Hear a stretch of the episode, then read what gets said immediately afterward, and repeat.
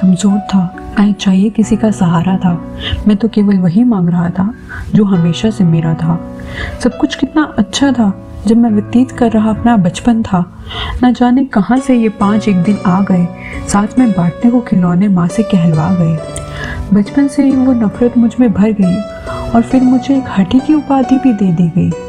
बड़ों का भी सारा ध्यान वो अपनी ओर ले गए। बैठा रहा मैं वहाँ, सोचने को मजबूर कि अब क्या किया जाए। मैं भी उत्तम था उनके जितना ही। लेकिन गुरुकुल में भी वो सभी के प्रिय थे।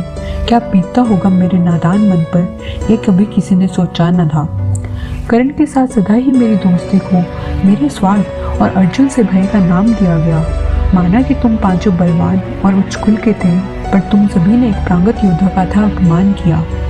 अपमान मेरा हुआ था, मेरे पिता का हुआ था।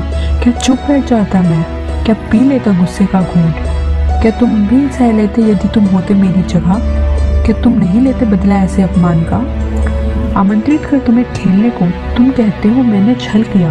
लौटा रहा था मैं तो सब कुछ जीतने पर भी, पर वो तुम ही थे जिसने अगला दाव लगाया।